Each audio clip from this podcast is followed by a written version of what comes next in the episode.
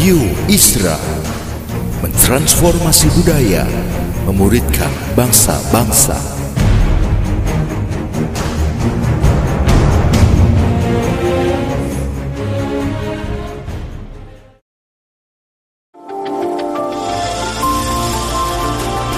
Voice of Pradaim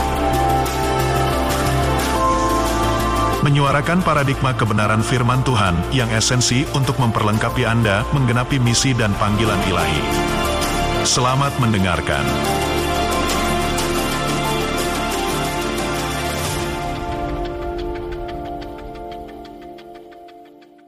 Saya hanya mau-mau menekankan satu paradigma yang sederhana kita semua sudah tahu, tapi itu sangat very very important paradigm gitu ya. Itu penting banget paradigm itu. Kalau ini nggak nempel di kepala kita sebagai paradigma, paradigma itu sudut pandang, paradigma itu point of view, sudut pandang kita. Kalau sudut pandang kita tidak dari sini, maka kita nggak bisa mengambil kemenangan sepenuh-penuhnya dan sebesar-besarnya gitu.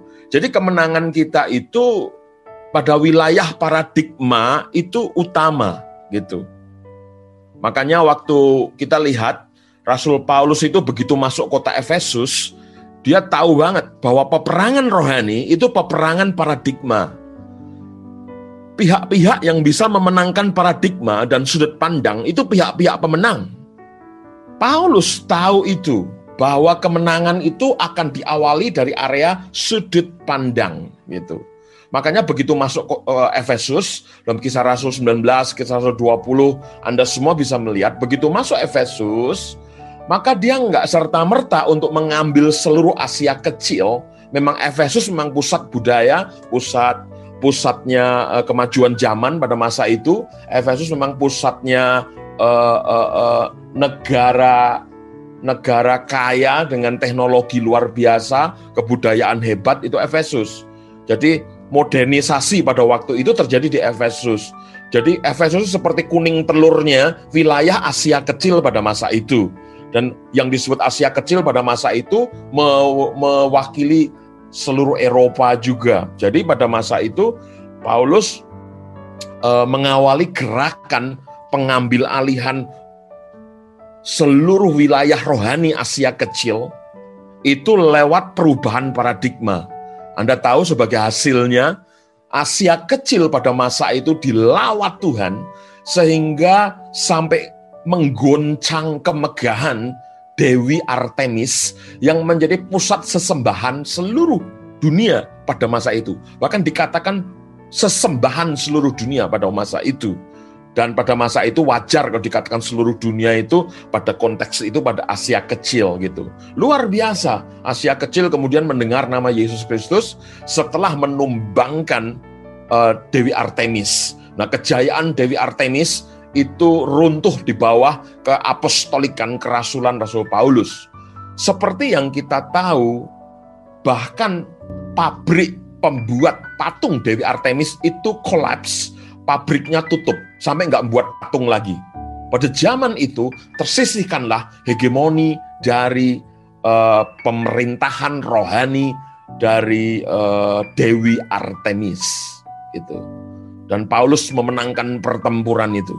Nah, sekedar saudara-saudara tahu apa yang dilakukan Rasul Paulus pada awalan gerakan yang dilakukan Rasul Paulus adalah dia menggulirkan sebuah perubahan paradigma dia memang pergi ke lapangan kota dan dia berkata, eh kau tahu nggak siapa unknown God yang kamu tulis di patung ini? Tuhan tak dikenal. Dan dari situ Paulus menggulirkan nama Yesus. Apa yang kau sembah sebagai unknown God, Tuhan tak dikenal, itulah yang dimaksudkan Tuhan saya, Yesus Kristus Tuhan. Dan sejak hari itu jadi pergunjingan luar biasa di pusat kota Efesus Sekedar Anda tahu informasinya bahwa orang-orang di Efesus suka membergunjingkan paradigma agama. Mereka suka membahas berbagai Tuhan. Jadi Efesus itu pusat kota di mana hampir semua nama Tuhan dan ke, ke, kekuasaan banyak Tuhan dibicarakan. Maka sekali ada pembicaraan tentang ketuhanan, lordship. Maka itu menarik perhatian orang Efesus. Waktu Paulus me me memberitahu mereka bahwa mereka secara filsafat tidak mampu membedah Tuhan yang hebat yang mereka sembah di tengah kota yang namanya uh, di, di Aerofagus itu yang namanya unknown God atau Tuhan tak dikenal itu tidak ada satu orang pun filsuf yang berani mengungkapkan siapa sebenarnya nama unknown God Tuhan tak dikenal tapi Paulus dengan luar biasa menyatakan hey itu Tuhan saya gila itu. Kasih nama kepada si patung tak dikenal itu dengan nama ini Yesus Kristus yang kamu sembah itu. Kamu nggak kenal. Bukan dia ngomong patungnya ini patung Yesus bukan. Tapi Allah yang tidak kau kenal itu adalah Yesus Kristus. Dan langkah Paulus yang kita lihat, dia mengadakan pemuridan dengan mengangkat 12 orang saja. Dan selama enam bulan, 12 orang ini dimuridkan Paulus. Dan 12 orang ini kemudian memunculkan gerakan perubahan paradigma di seluruh wilayah Asia Kecil. Jadi Paulus itu seperti mengkopi gurunya, Yesus Kristus. Memulai dengan sebuah kelompok kecil. Dan kelompok kecil ini menggulirkan sebuah perubahan paradigma. Dan di situlah orang mulai diputar balik paradigmanya dan kemudian mengalami upside down paradigm pembongkar balikan paradigma dan kemudian orang mulai mencintai Yesus Kristus dan sudah ada revival besar di Efesus. Efesus seperti kuning telur kalau dikocok kuning telurnya semua jadi kuning dan kemudian merembeslah gerakan itu menuju ujung-ujung dari Asia kecil. Itu kita tahu bahwa, bahwa Paulus memulai dengan perubahan paradigma. Anda bisa dikalahkan hanya karena Anda keliru sudut pandang. Setan nggak perlu macem-macem tonjok wajah saudara. Yang setan lakukan adalah bikin kau mislead, bikin kau uh, uh, uh, salah dalam pandanganmu saja, engkau bisa terkalahkan. Kekristenan sebetulnya peperangannya peperangan paradigma. Ya, seperti misalnya paradigma di perjanjian lama, kasih Tuhan, kasih Tuhan, kasih Tuhan. Luar biasa.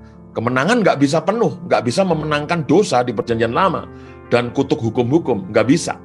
Tetapi begitu Yesus turun terjadi perubahan paradigma. 1 Yohanes 4 ayat 10 berkata, bukan kamu yang mengasihi Tuhan, tapi Tuhan yang mengasihi kamu. Wow, jadi kita mengasihi Tuhan itu karena Tuhan lebih dulu mengasihi kita.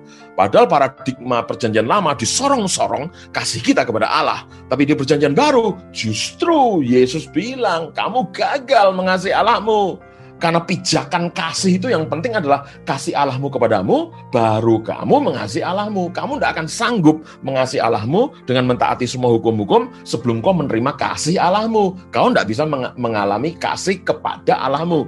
Selama kau belum mengalami kasih dari Allahmu, maka kau tidak bisa memberi kasih kepada Allahmu. Jadi terjadi perubahan paradigma. Ternyata kasih dari Allah lah yang memberdayakan kasih kita kepada Allah. Maka kalau kita tidak mengalami banyak-banyak kasih Allah, kita akan kesulitan mengasihi Allah. Itu itu itu mindsetnya harus diletakkan dulu. Makanya orang-orang perjanjian baru mendapat jaminan kemenangan lebih dari orang perjanjian lama. Tentunya Yesus Kristus telah datang membawa paradigma God is love. Allah adalah cinta. Allah adalah kasih. Anda harus mengalami cara Anda mengalami Allah adalah Anda mengalami banyak-banyak kasih, gitu loh. Makanya kita susah mengasihi karena kita tidak banyak di, dikasihi. Kalau Anda merasa banyak dikasih, maka Anda akan mudah mengasihi. Anda tidak mungkin memberikan apa yang Anda tidak punya. Kalau Anda tidak banyak mengalami kasih Allah, bagaimana kau mengasihi tetanggamu? Kau tidak punya stok kasih dalam hatimu. Maka Tuhan Bapa kamu perlu membanjiri hatimu dengan kasihnya supaya kau bisa luber dengan kasihnya. Engkau tidak perlu repot-repot mengasihi Allah kalau kau mengalami kasih Allah. Konsentrasi kita terlalu membabi buta mengasihi Allah tanpa berpijak dari kasih Allah kepada kita. Makanya orang-orang yang berhasil mengasihi Allah itu adalah orang-orang yang berhasil menyerap kasih Allah kepada dirinya. Itu mindset. Kalau kita gagal di paradigma, selesai semua. Nah, satu paradigma yang ingin saya uh, ingatkan, karena Anda pasti tahu, hanya saya mengingatkan saja Inilah paradigma yang penting kalau ingin memasuki sebuah area doa, peperangan rohani, atau doa syafaat. Ini penting banget. Kalau ini nggak ada menjadi sikap dasar batinmu, tidak menjadi sudut pandang di kepalamu, maka kau tidak akan mengalami keutuhan dari kemenangan. Oke? Okay? Nah inilah yang saya mau, mau, mau tekankan kepadamu. Paradigmanya adalah ini. Berjuang dari menang. Bukan berjuang untuk menang.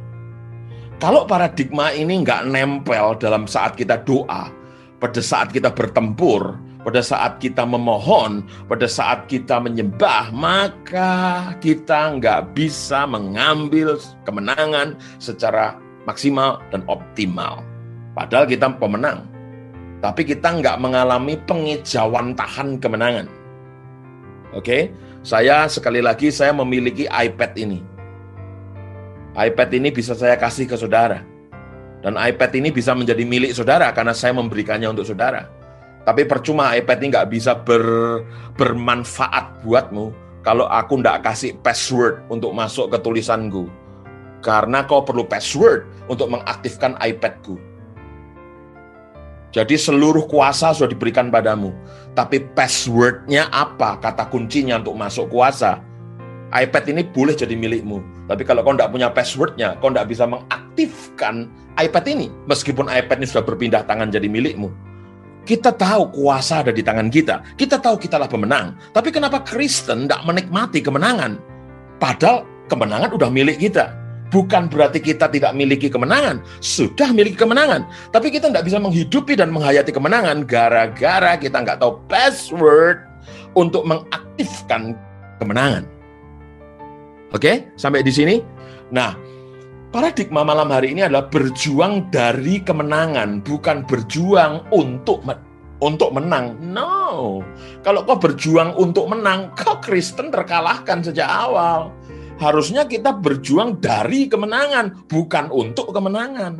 Karena Alkitab berkata, surat Paulus kepada jemaat di Korintus, bahwa Yesus Kristus telah memberikan kepadamu kemenangan itu. Jelas ayatnya. Dan kalau kau cek dalam bahasa asli, pakai kata telah. Yesus Kristus telah memberikan kemenangan kepadamu. Oleh karena itu kita selalu berjuang dari menang, bukan untuk menang. Nah sekarang, apa fakta-fakta yang menjamin kemenangan kita? apa fakta-fakta yang menjamin kemenangan kita banyak. Saya bisa kasih belasan fakta-fakta yang menjamin kemenanganmu. Mengerti ini saja, engkau terjamin untuk mengalami atau gini, mengaktifasi kemenanganmu. Mengaktifkan kemenanganmu. Kau sudah menang. Garis bawahi, kau sudah menang. Paulus berkata kepada jemaat di Korintus, Tuhan telah memberikan kemenangan itu. Dalam bahasa aslinya pakai kata telah memberikan kemenangan itu kepadamu. Jadi persoalan Kristen itu bukan bagaimana ya supaya kita menang. No, no, no, no. Persoalan Kristen adalah bagaimana mengaktifkan kemenangan itu. Ini kalau angle-nya nggak pas, jemaat nggak tumbuh, percaya saya.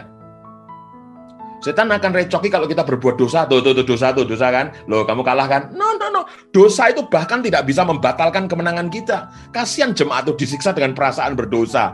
Mau diajak berdoa gini aja rasa nggak layak. Eh, kalau ada yang di layar ini, malam ini merasa berdosa dan lagi nggak layak. Rasanya, no, no, no, kau layak. Eh, jangan mau ditipu setan. Kalau kau memang merasa berdosa, satu detik minta ampun darah Yesus itu kembali menyucikanmu. Kok jangan ditipu, eh berdosa kok ikut pertemuan doa. No, itu tipuan setan paling mengerikan. Itu melumpuhkan kakimu untuk bersujud kepada Tuhanmu. No, kalau kau merasa bersalah, hati nuranimu dikuduskan oleh darah Yesus seketika itu kau nikmati lagi penyucian yang beruntun tujuh kali orang benar jatuh, ya akan bangun juga. Tidak ada orang yang bisa membatalkan kemenangan kita, termasuk rasa bersalah. Saya katakan ini in the mighty name of Jesus Christ. Tidak ada yang bisa membatalkan kemenanganmu. No, kau udah menang. Dosa, setan, dunia tidak bisa membatalkan kemenanganmu. Termasuk perasaan bersalah. No, kau tetap menang. Dosa itu tidak bisa melemparkanmu dari posisi kemenangan. Tiba-tiba waktu kau bersalah, salah ngomong, salah mikir, terus kemudian kau terjatuh dari posisi kemenangan. Tidak bisa. Ini harus dikatakan kepada jemaat kita. Kalau kau bersalah, bereskan kesalahanmu. Tapi itu tidak melemparkanmu dari posisi kemenangan menjadi posisi kekalahan. Kalau begitu Alkitab gonta-ganti terus dong. Yesus telah memberikan kemenangan bagimu. Wah, hari ini kamu salah. Yesus kembali mengambil kemenangan yang telah dia berikan. Ah, besok kamu suci. Ah, Yesus kembali mengembalikan kemenangan kepadamu. Oh, lusa kamu salah lagi. Oh, Yesus hari ini mengambil eh, kemenanganmu lagi. Gitu kah? No. Seperti hadiratnya dan cintanya yang konsisten. Konsisten pula lah kemenanganmu. Oke, setuju? Apakah ini menentramkan hatimu? Oh iya. Ini bikin yes. kita kokoh apa fakta-fakta yang menjamin kemenangan kita? Yang pertama, posisi rohani kita.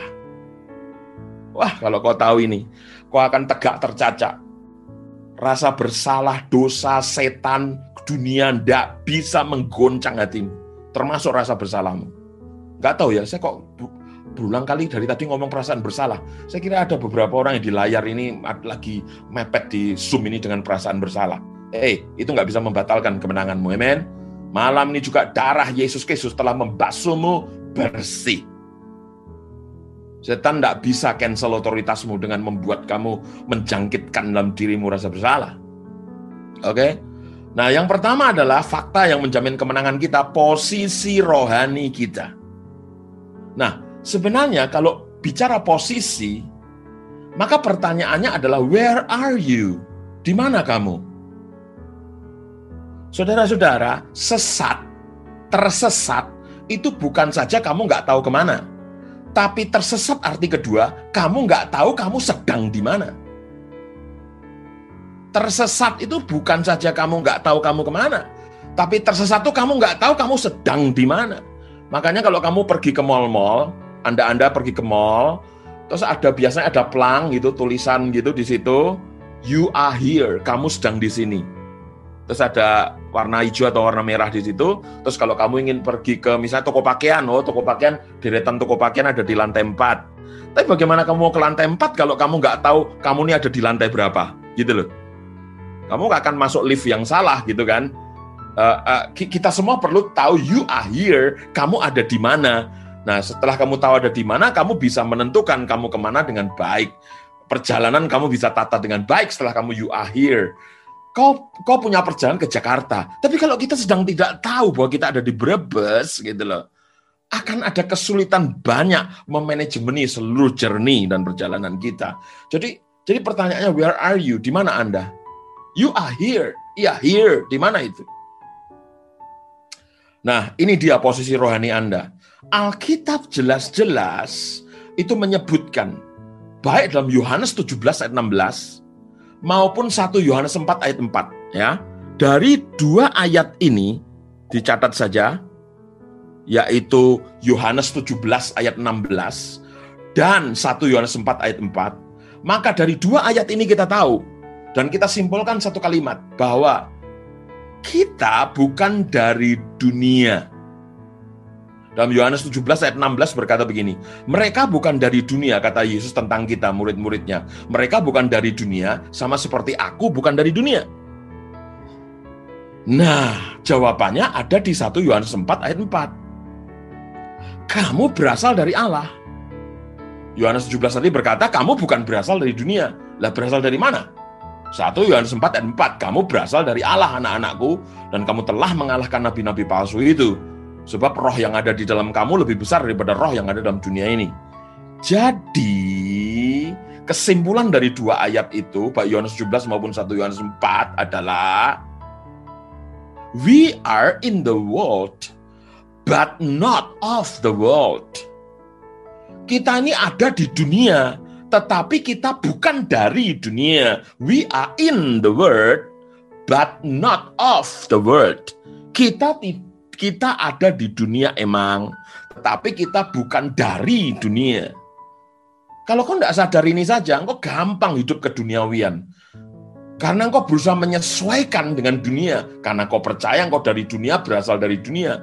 Tapi waktu kau tahu kau bukan berasal dari dunia, kau akan menyesuaikan kebudayaan asalmu. Itu yang memaksakan kepada kebudayaan duniamu sekarang gitu loh.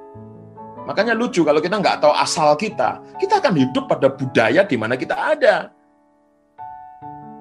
Saya keliling luar negeri. Setiap kali saya ke luar negeri, saya orang Indonesia gitu loh. Bagaimanapun ada budaya-budaya yang oh, budaya di luar sana mau masuk ke saya, saya nggak bisa. Misalnya di luar negeri itu panggil nama. Nggak, nggak, nggak ko, nggak ada koko, nggak ada kakak, nggak panggil nama, wing gitu. Orang jauh lebih muda dari saya panggil wing. Budaya kuliner, oh, mereka nggak mampu menguasai saya. Saya pernah makan hamburger terenak di seluruh dunia katanya. Saya pernah makan makanan-makanan air Europe yang paling enak saya pernah makan. King crab kepiting raksasa yang rasanya kayaknya surgawi. Nggak bisa mengalahkan yang namanya uh, apa di sini? Hah? Nasi lengko gitu. Uh, udah banyak banyak kuliner kita itu mendunia gitu ya. Soto kita tak tertandingi di seluruh dunia gitu loh. Saya mau kasih tahu kepada kawan-kawan semua di sini bahwa we are in the world but not of the world. Kita ada di dunia tapi bukan berada di dunia. Ah, waktu saya keluar negeri, tidak ada satupun kultur yang menjajah saya. Kenapa? Saya orang Indonesia, bangga dengan Indonesia, gitu loh.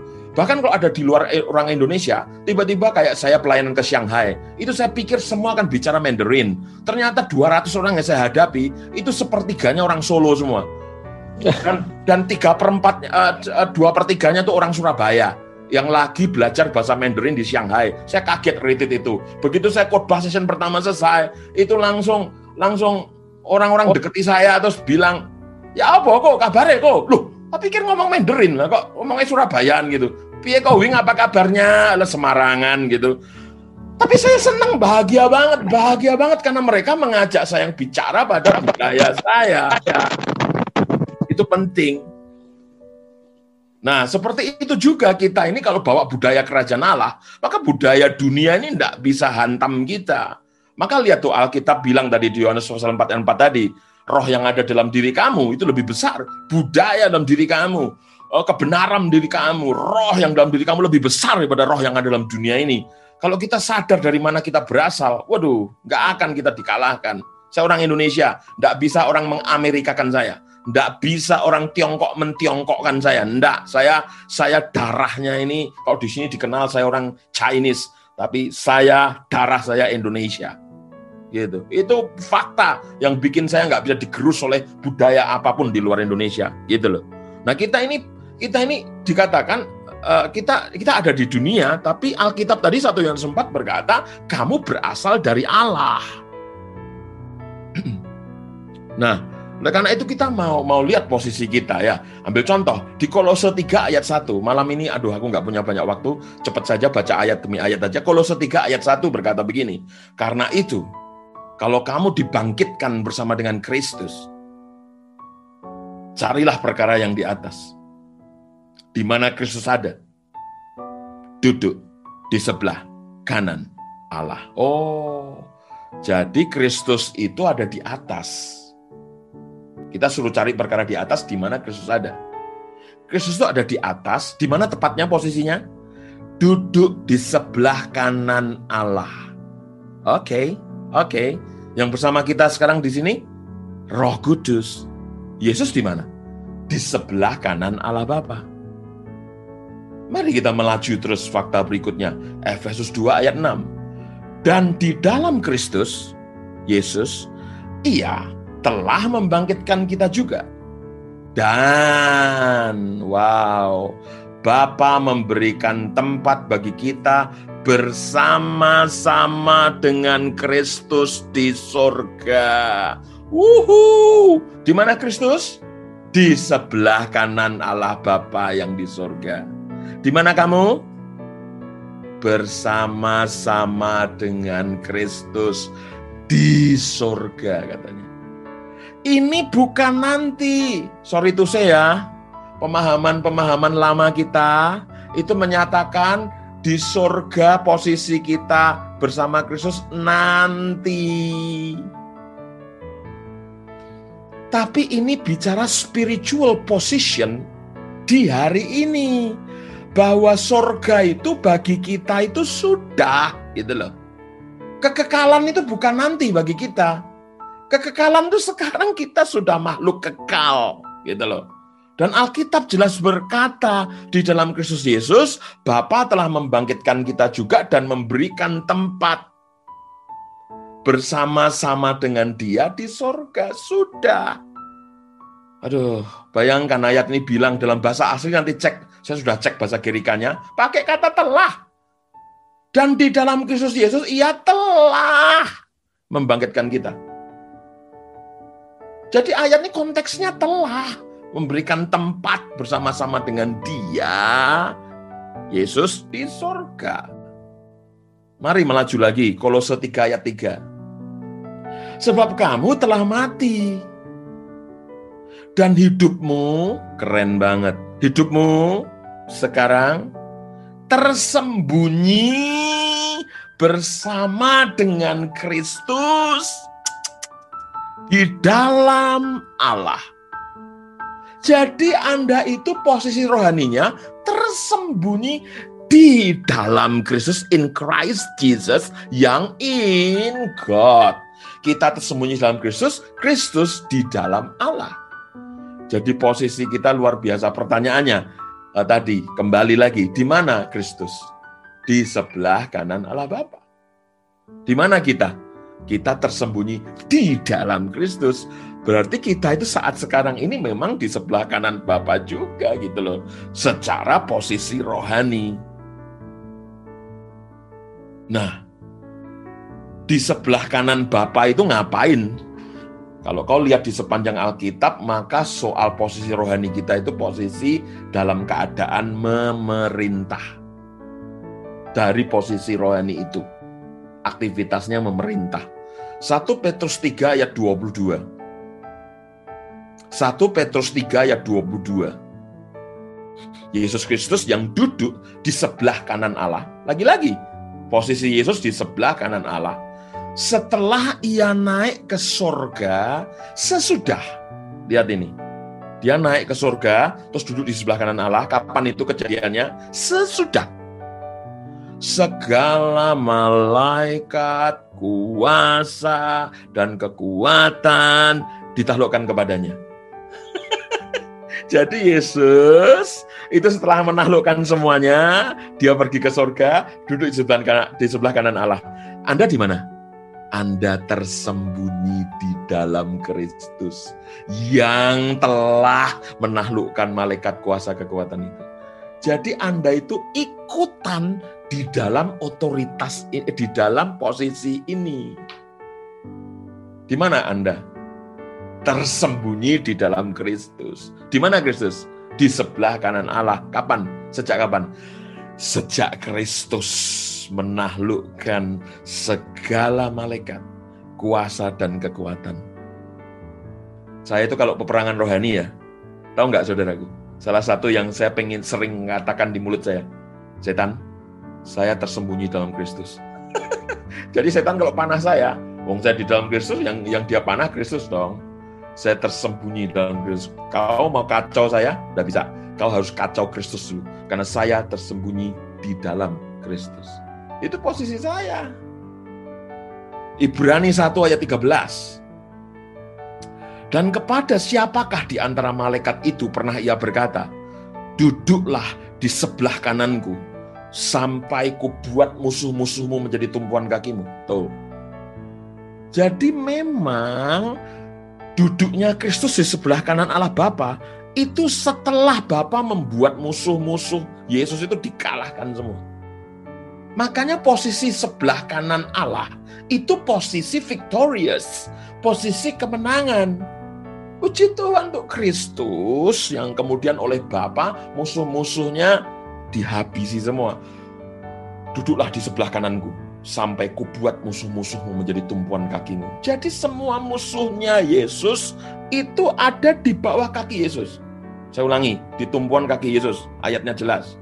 Musuh-musuhmu menjadi tumpuan kakimu. Di mana musuh musuh Yesus? Kuasa, malaikat, kekuatan lain. Di mana? Di tumpuan kaki Yesus. Jadi tumpuan kaki Yesus. Anda di mana? Anda tersembunyi di dalam Yesus. Berarti setan dan Anda posisinya gimana? Setan itu ada di tumpuan kaki kita dong. Kan kita tersembunyi di dalam Yesus. Maka kalau setan itu musuh-musuhnya Yesus dijadikan tumpuan kaki Yesus, kita tuh posisi rohaninya sudah di atas musuh-musuh kita. Itu jelas. Jadi ternyata posisi di sebelah kanan Allah itu posisi penahluan. Itu posisi pemerintahan atas musuh-musuh. Wah, ayat-ayat ini nggak bisa saya uh, apa di elaborate lagi karena waktu. Tetapi saya mau kasih uh, sesuatu yang penting di sini bahwa posisi sebelah kanan Allah Bapa itu posisi kemenangan, posisi penahluan, dan itu posisi di situ kita ada di sana. Kita tersembunyi di dalam Kristus Yesus. Nanti tubuh kita yang di tubuh kemuliaan ini di 1 Korintus 15 nanti kita akan menikmati sepenuhnya. Itu nanti setelah kita wafat gitu ya. Tapi secara posisi rohani kita sudah ada di sana. Oke? Okay? Nah, ini penting banget. Karena kalau kita nggak mengaktifkan pemikiran ini di kepala kita, kita tuh selalu berjuang untuk menang, bukan berjuang dari posisi menang. Setan tuh paling takut loh kalau kita bacain ayat-ayat ini. Makanya saya kalau peperangan rohani, saya selalu bilang tuh sama setan, hei, aku tersembunyi di dalam Kristus yang ada di sebelah kanan Allah Bapa. Mengingatkan posisi kita aja sama setan, setan udah takut kok. Dia langsung disadarkan, iya ya, gue di bawah elu ya gereja, gue di bawah elu. Langsung. Kenapa? Karena semua musuh-musuh ada menjadi tumbuhan kaki Yesus. Nah kalau kita tersembunyi dalam Yesus Yesus, kita ikut menikmati kemenangan itu. Nah sekarang bagaimana mengaktifkannya? Ingat, tadi posisi Yesus di sebelah kanan Allah Bapa itu posisi kemenangan, posisi penaluan, dan posisi pemerintahan. Jelas. Setelah dia menghancurkan semua musuhnya, dia naik di sebelah kanan Allah Bapa.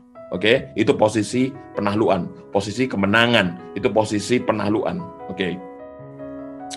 Nah, mengaktifasi itu salah satunya adalah kebenaran teraktif, teraktif, teraktivasi di dalam Mazmur 22 ayat 3. Dikatakan padahal engkaulah yang kudus, yang bersemayam di atas puji-pujian orang Israel. Nah, di dalam bahasa aslinya waktu ditransfer ke NIV, maka bunyinya ayat Mazmur 22 ayat 3 menjadi begini. Yet you are enthroned as the Holy One.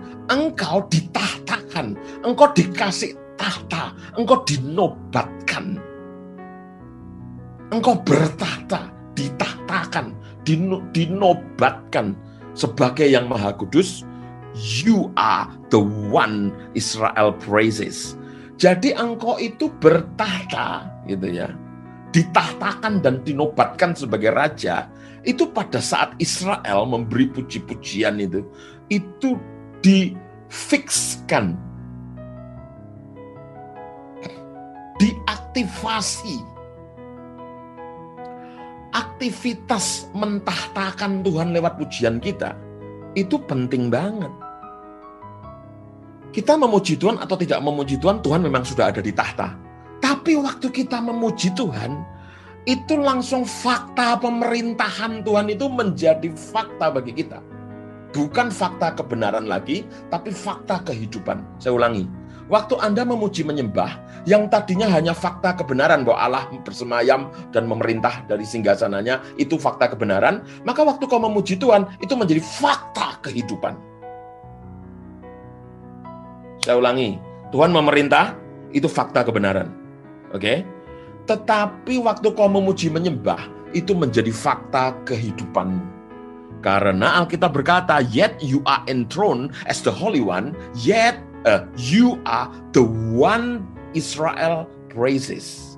Jadi waktu orang Israel memuji-muji Tuhan, itu langsung jadi fakta Tuhan bertata. Bayangkan kalau gereja setegal dan sebrebes ini memuji Tuhan bareng. Wih, itu tahta pemerintahan, penahluan dan posisi kemenangan itu itu langsung menjadi fakta kehidupan kota kita. Makanya jangan puas kebenaran-kebenaran itu hanya fakta kebenaran yang tertulis. Tapi harus menjadi fakta kehidupan yang kita alami. Ayo semua kehidupan teralami dong. Bukannya terketahui dong. Kristen nggak tahu bagaimana mengaktifasi yang terketahui menjadi teralami. Kita gagal mengaktifasi. Nah, dalam hal soal Kristus yang memerintah, itu jangan terketahui saja, tapi teralami nggak? Nah, berangkat dari terketahui menjadi teralami, itu lewat praises, Israel praises. Waktu kita memuji Tuhan, teralami langsung. Wuh, itu posisi rohani. Langsung Tuhan di posisi rohaninya, itu memerintah, diaktifkan pemerintahan. Dan kita di mana? Tersembunyi di dalam Kristus yang sedang memerintah. Itu posisi rohani kalau kau tidak ngerti. Jadi berjuang untuk menang, bukan berjuang dari menang. Come on. Jangan setan tuh aduh sudah dikalahkan 2000 tahun yang lalu jangan seakan-akan dia nih kita gini kita kita kita tetap waspada nggak berarti menganggap setan tidak ada. No, kita waspada. Namun bukan bodoh bahwa kita tertipu seakan-akan dia itu sama kita lagi fighting, berkelahi, dan ini perkelahiannya menentukan siapa pemenangnya. Enggak, kita berkelahi, tapi pemenangnya jelas, kita. Anda pernah nonton film action, bah? Misalnya Jackie Chan, gitu kan? Di pertengahan film, wah, jotos-jotosan Jackie Chan atau Jet Li sama musuhnya tapi kita sebelum nonton film kita udah tahu kok pemenangnya siapa. Betul nggak? Apa kalau kau nonton film Jackie Chan tuh kamu terus sebelum nonton terus mikir, kira-kira siapa yang menang nanti ya? Hah? Kau nonton film Jet Li terus kau bingung. Aduh, film baru mulai kau udah bingung. Siapa yang menang ya? Semoga Jet Li. Kok semoga? Udah jelas. Kita tuh bayar ruang nonton tuh udah tahu yang menang Jet Li. Bahwa nanti gebuk-gebukan di tengah film, Jet Li-nya sampai mau mati kita tetap tahu Jet Li boleh mau mati, tapi tidak mati-mati bukan? Dan pemenangnya di air film siapa? Jet Li, tetap. Kita ini sekarang gebuk-gebukan sama setan, kadang kita berdarah-darah. Tidak ada masalah. Pemenangnya siapa? Anda. Anda bukan berjuang untuk menang, fighting untuk winning. No. Bukan fighting to winning kita ini. Kita bukan berkelahi untuk menang. No. Gimana? Anda cukup dikompori malam ini oleh kebenaran? Ayolah, setan udah dikalahkan. Kamu jangan jangan berperilaku seakan-akan kau belum menang. No way. Itu orang yang paradigmanya kayak begini ya, cara ngomongnya aja beda kok. Tenging setan tuh dengan wibawa penuh. Iya dong, otoritas tuh terfahami. Nah, yang kedua tadi yang pertama adalah posisi rohani kita. Yang kedua sekarang otoritas kita. Ya, tadi posisi. Posisi kita ada di mana? Nah, sekarang kita elaborasi sedikit fakta kedua yang menjamin kemenangan kita tuh otoritas kita. Asalnya dari mana itu? Kalau posisi rohani kita tadi tersembunyi di dalam Kristus. Kalau otoritas kita diimpartasikan dari Kristus. Posisi rohani kita tersembunyi di dalam Kristus. Otoritas rohani kita diimpartasikan dari Kristus. Nah, Kristus pemegang dia impartator terhebat di jagat raya ini. Mari kita lihat Matius 28 ayat 18 dan 19. Saya baca aja cepat. Yesus mendekati mereka dan berkata, Matius 28 ayat 18, Kepadaku telah diberikan all authority, all authority. Kepadaku telah diberikan segala kuasa. Dalam teks lain dikatakan authority, otoritas di sorga dan di bumi Baru ayat 19, karena itu pergilah bla bla bla bla bla bla.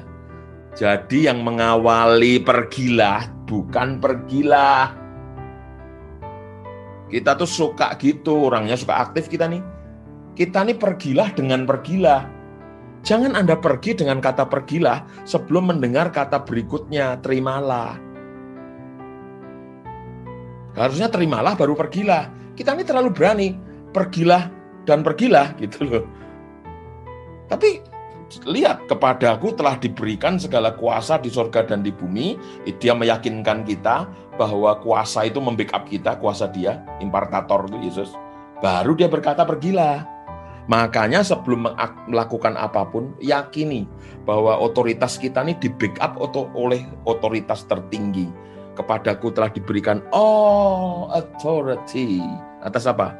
Dari tuyul sampai si iblis, sampai polis. Itu kita memiliki kuasa atas itu. Karena itu pergilah. Nah, sekarang secara pribadi ya ini berlaku. Tapi sebenarnya otoritas tertinggi dalam hidup kita yang berasal dari Kristus tadi, itu harus mengalami pengejauhan tahan yang optimal. Perwujudan optimal. Anda pergi sendiri, boleh. Tapi Yesus tahu, pengejauhan tahan kuasa yang maksimal itu bukan sendirian. Yesus tahu betul, dia Paulus mengerti itu, terus dia kasih tahu sama kita bahwa kita mesti ngerti prinsip ini karena perjuangan kita Efesus 6 ayat 12 bukanlah melawan darah dan daging tapi melawan pemerintah-pemerintah. Lihat, musuh kita itu dalam bentuk government, melawan penguasa-penguasa, melawan penghulu-penghulu. Lihat ditulisnya double semua, pemerintah, pemerintah aja udah nggak sendirian, itu struktur sistemik sekali kerjanya, pemerintah, pemerintah. Melawan penguasa, penguasa. Itu double. Melawan penghulu, penghulu. Ini musuh kita tahu nggak sendirian. Mereka sendirian, mereka roboh. Nah, Paulus ngerti bahwa musuh kita bukan darah dan daging, tapi pemerintah-pemerintah.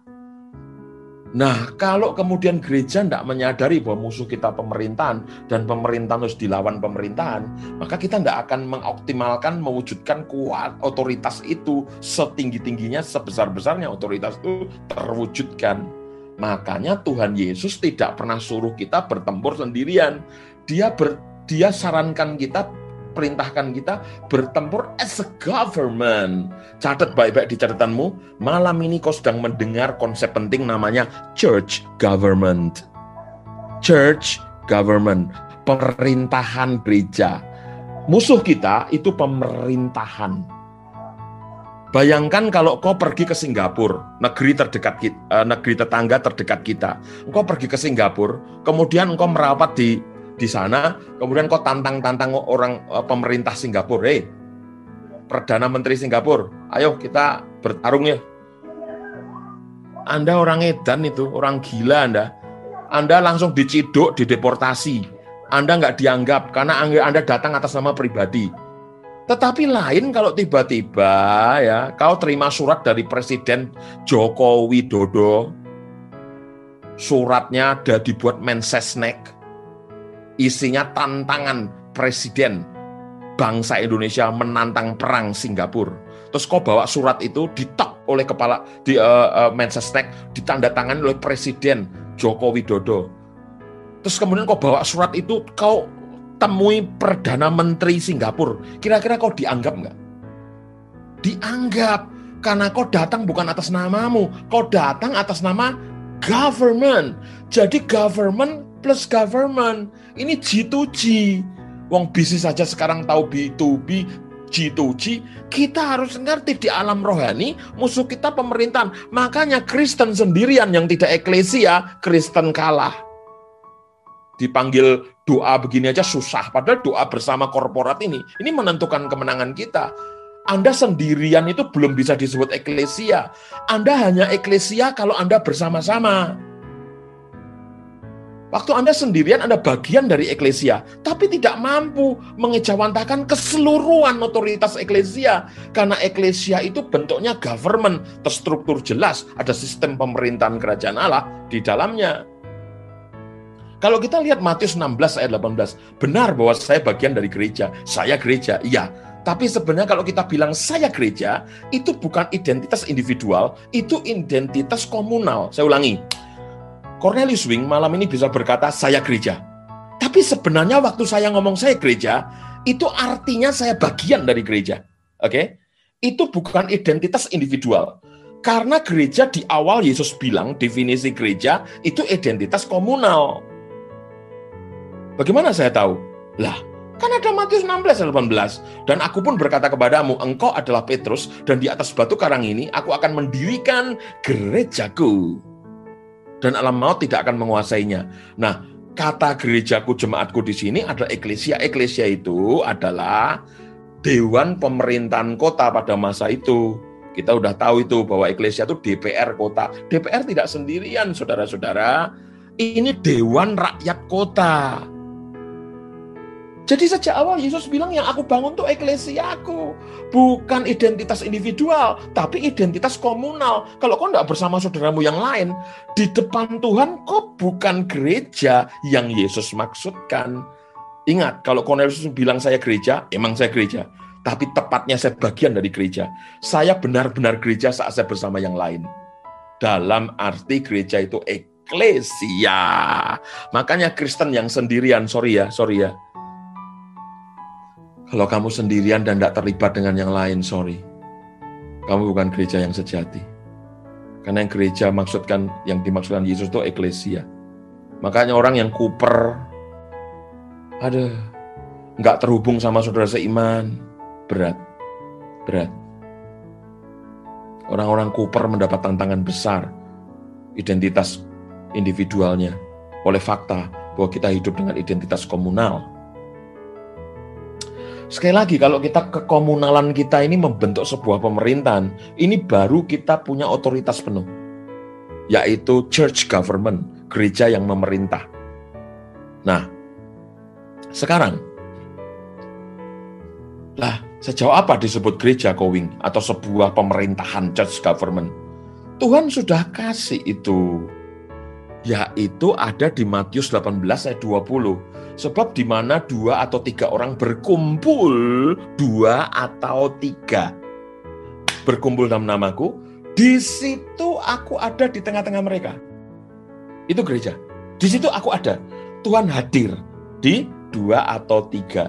Jadi jumlah quorum bagi eklesia itu dua atau tiga itu disebut jumlah yang quorum. Apa arti quorum? Quorum itu jumlah minimum anggota yang harus hadir dalam satu rapat atau satu sidang agar dapat mengesahkan sebuah keputusan. Itu namanya quorum. Makanya anggota DPR itu kalau bersidang, yang datang cuma seperempat, nggak quorum. Maka sidang DPR tidak bisa mengambil keputusan. Nah kita ini itu bisa mengambil keputusan kalau quorum. Nah, yang disebut eklesia DPR rakyat kotanya Tuhan ini, eklesia itu ingat, eklesia itu istilah orang Romawi yang dipinjam Yesus yang artinya DPR kota, oke? Okay? Oke? Okay? Itu itu itu itu istilah eklesia. Nah, eklesia itu quorumnya itu dua atau tiga orang. Maka aku hadir. Maka jumlah quorum dari eklesia itu adalah dua atau tiga orang bersidang. Eklesia kan sekumpulan kelompok laki-laki yang bersidang untuk menentukan nasib kotanya. Nah, sekarang bentuk otoritasnya Tadi kan saya bilang, ini hal kedua ini soal otoritas.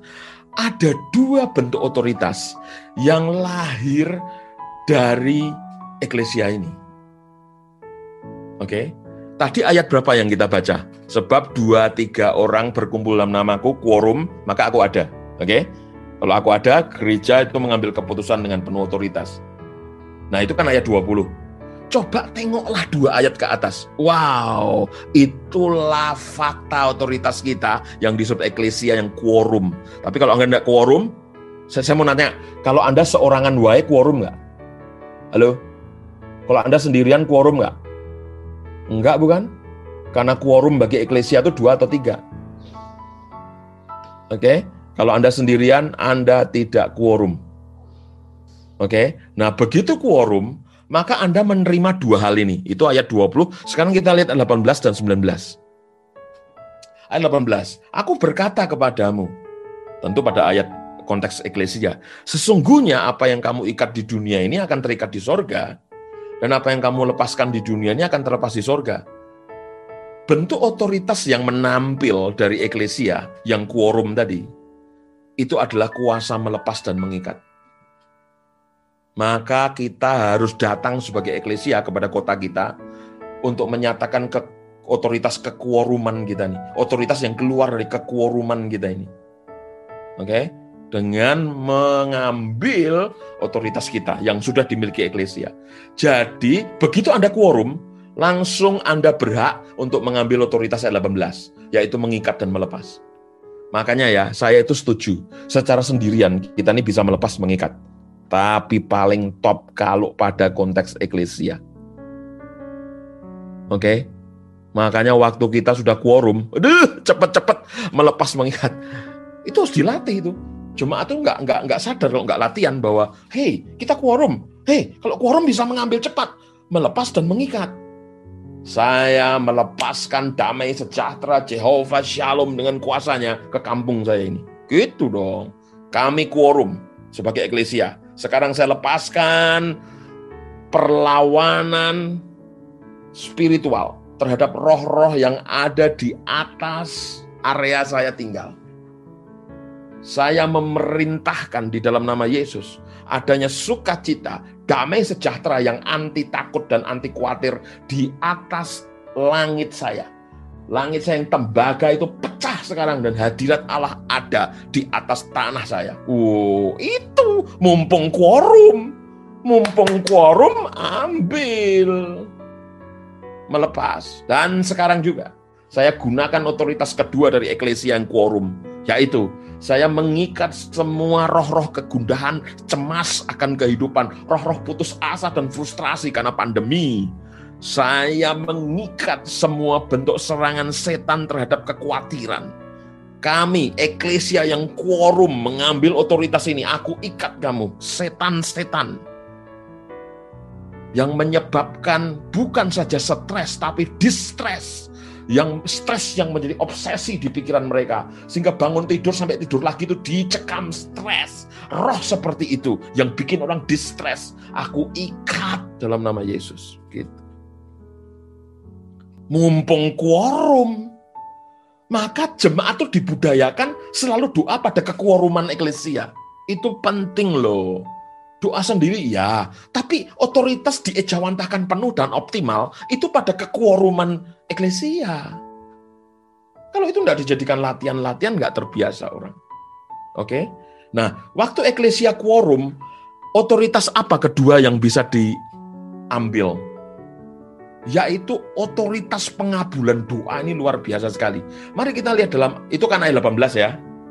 Ayat 20 tadi kekuoruman eklesia, dua tiga orang, Yesus ada, ngeri. Ya, luar biasa. Presence of God, fakta hadirat Allah itu ada di kekuoruman eklesia. Tapi itu mengambil kuasa mengikat dan melepas. Oke, tapi yang kedua, ayat 19, dan lagi aku berkata kepadamu, jika dua orang daripadamu di dunia ini Dua orang, lihat. Laki-laki eklesia. Ayatnya berdekatan, 18, 19, 20. Jika dua orang, laki-laki ini jumlah quorum, sepakat meminta apa pun, Ya ampun, doa tuh asik banget kalau itu pada sorotan eklesia. Permintaan mereka akan dikabulkan. Bukan permintaan mereka akan dipertimbangkan untuk dikabulkan. No, permintaan mereka mungkin dikabulkan. Semoga permintaan mereka dikabulkan. No, ada kepastian 100% dikabulkan. Kalau apa? Keluar dari kekuoruman eklesia. Jadi otoritas mengikat melepas sama otoritas pengabulan doa itu diterima eklesia yang quorum. Oke? Okay? Wow. Jadi lihat tadi praise and worship itu membuat posisi kita bersama Yesus yang memerintah dinyatakan karena Tuhan bersemayam bertahta di atas pujian Israel. Tetapi waktu kita bereklesia seperti ini, kita itu punya otoritas mengikat melepas dan otoritas untuk menerima pengabulan doa, punya punya punya punya hak kewenangan, punya otoritas untuk melihat hal itu. Luar biasa sekali. Jadi bukan soal 100 orang atau 1000 orang baru manjur, enggak. Yang kemanjurannya karena kesepakatannya. Kalau dua orang pun nggak sepakat ya nggak manjur. Tapi kalau 20 orang sepakat ya manjur. Jadi bukan soal jumlah orang manjur atau tidaknya. Tapi soal derajat kesepakatannya. Oke? Okay? Makanya tiga orang nggak sepakat manjur. Oh mau 300 orang kalau nggak sepakat nggak manjur. Jadi kesepakatan. Kesepakatan itu dinyatakan dengan apa? Ya dengan kita pengakuan dong, dengan pernyataan dong. Ya kan? Ya, amin. Saya sepakat. Gitu dong. Begitu eklesia bilang, kami quorum dan kami sepakat untuk doa ini. Yes. Uh, uh. Itu alam roh bergerak itu. Sudah percaya saya. Jelas eklesia yang quorum itu mengambil dua hal penting ini, yaitu otoritas mengikat melepas sama otoritas untuk mengalami jawaban doa. Itu luar biasa. Alkitab berkata permintaan mereka itu dikabulkan. Apalagi kita ini minta bukan untuk perut kita. Kita nih minta untuk kota kita yang sejahtera. Gimana surga nggak goncang karena doa-doa begini? Ini semua orang lagi males doa bersama, kumpul bersama. Waktu kita memuji menyembah, dia bertahta dan pemerintahan Allah bukan sekedar fakta kebenaran, tapi pemerintahan Allah itu fakta kehidupan kita. Kita ngalami Tuhan yang memerintah. Hmm, yang kedua, itu menyembah. Waktu kita berdoa, kita menyatakan otoritas kekuoruman eklesia. Waktu kita berdoa mengikat melepas, wow, aku lepaskan roh damai sejahtera atas tegal brebes kebingungan tidak akan dorong orang bunuh diri. In the mighty name of Jesus Christ, aku lepaskan sebuah damai sejahtera. Roh yang tidak bingung. Sebaliknya aku ikat yang namanya confusing spirit, roh bingung yang mengantar orang kepada desperate atau frustrasi. Aku mengikatnya dalam nama Yesus. Wah, waktu Anda berdoa begitu, saudara-saudara seeklesia yang quorum berkata, ya, kami mengikat bersama. Wah, selesai itu. Itu setan terborgol detik itu juga. Karena apa yang kamu lepas di dunia ini terlepas di surga. Alkitab berkata, yang kamu ikat terikat di sana. Artinya surga membackup seluruh doa-doamu. Saya selesai, Tuhan memberkatimu. My goodness.